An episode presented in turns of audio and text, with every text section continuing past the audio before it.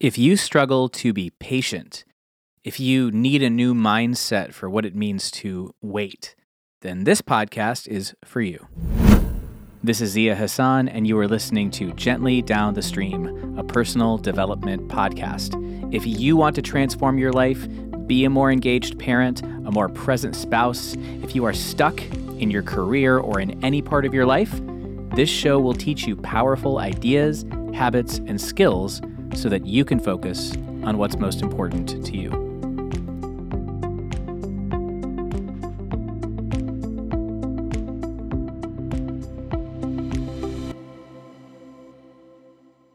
When you were a kid, what was the thing you couldn't wait for? I mean, couldn't wait. You're moving around in your seat, you're dreaming about it, you're asking your parents every two seconds when it's coming. There were a lot of moments like that for me growing up.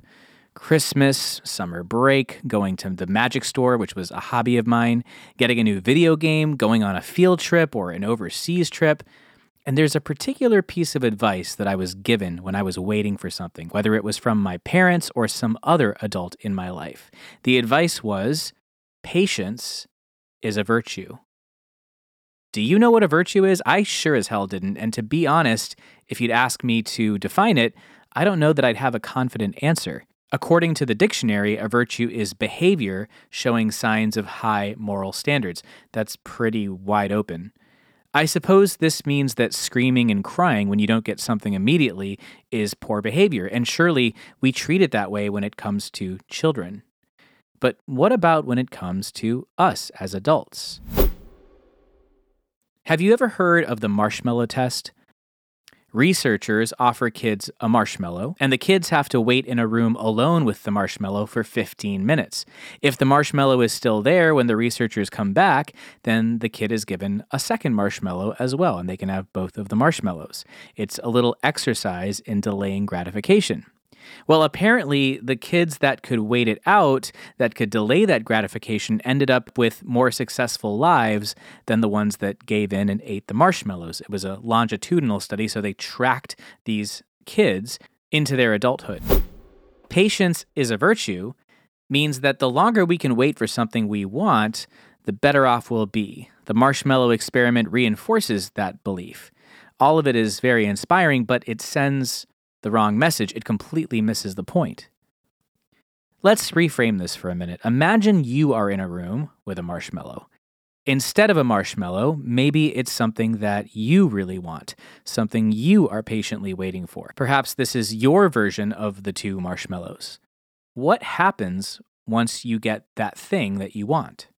It's easy to think, well, when I get that new car, then I'll finally get respect from my peers. Or when the pandemic ends, then I can finally breathe easy and be happy again. Or when I just get a new job, I'll feel some satisfaction from my career.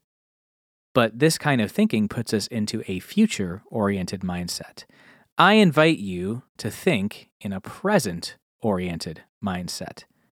If you are patiently waiting for anything, I invite you to drop the idea of patience altogether.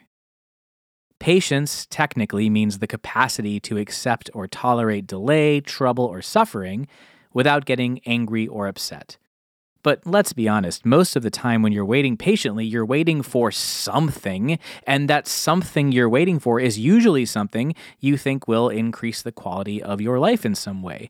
And so we end up back at that future oriented thinking. No matter how patient you can be, you still end up being future oriented. Here's a quick story that might shift the way you think about this.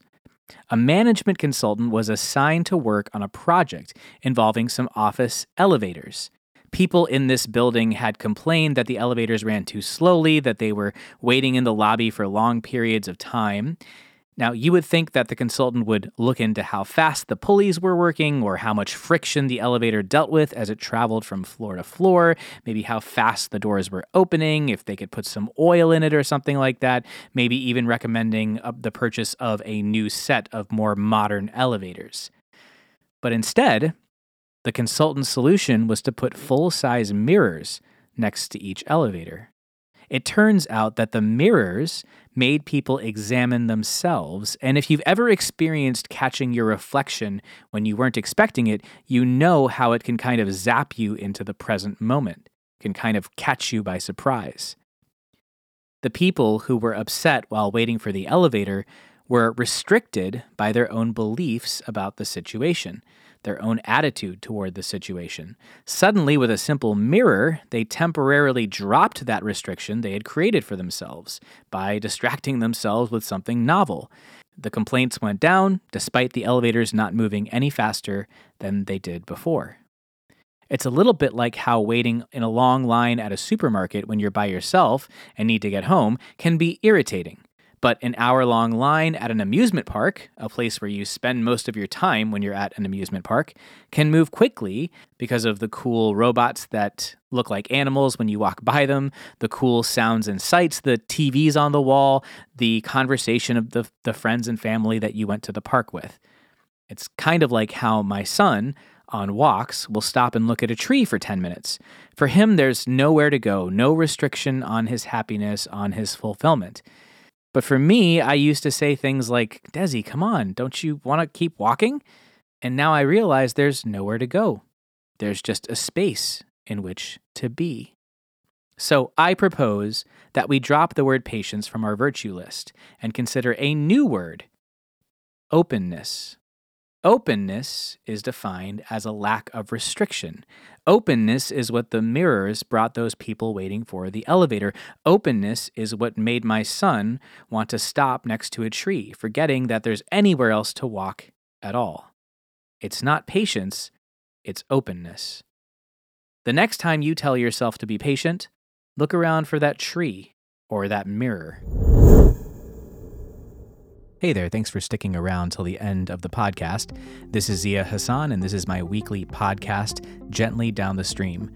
If you don't know me, I am an educator, a trainer, and a coach. And this podcast and my coaching practice are for people who want to change their lives.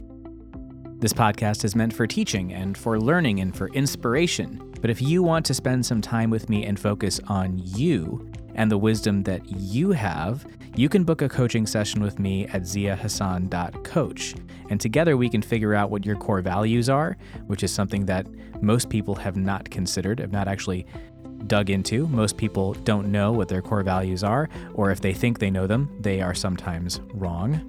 We can navigate a dilemma in your life and figure out the next best step for you to take. And through small changes, you can have a big transformation. My podcast is all about what I value and stand for. But when you coach with me, we figure out what you value, what you stand for, what you believe, and what actions are necessary for you to take to live a life that is meaningful to you, to connect to the things that you want to connect with, and say no to everything else. So if you're interested in booking a session with me, check out ziahassan.coach, and I will see you next Tuesday.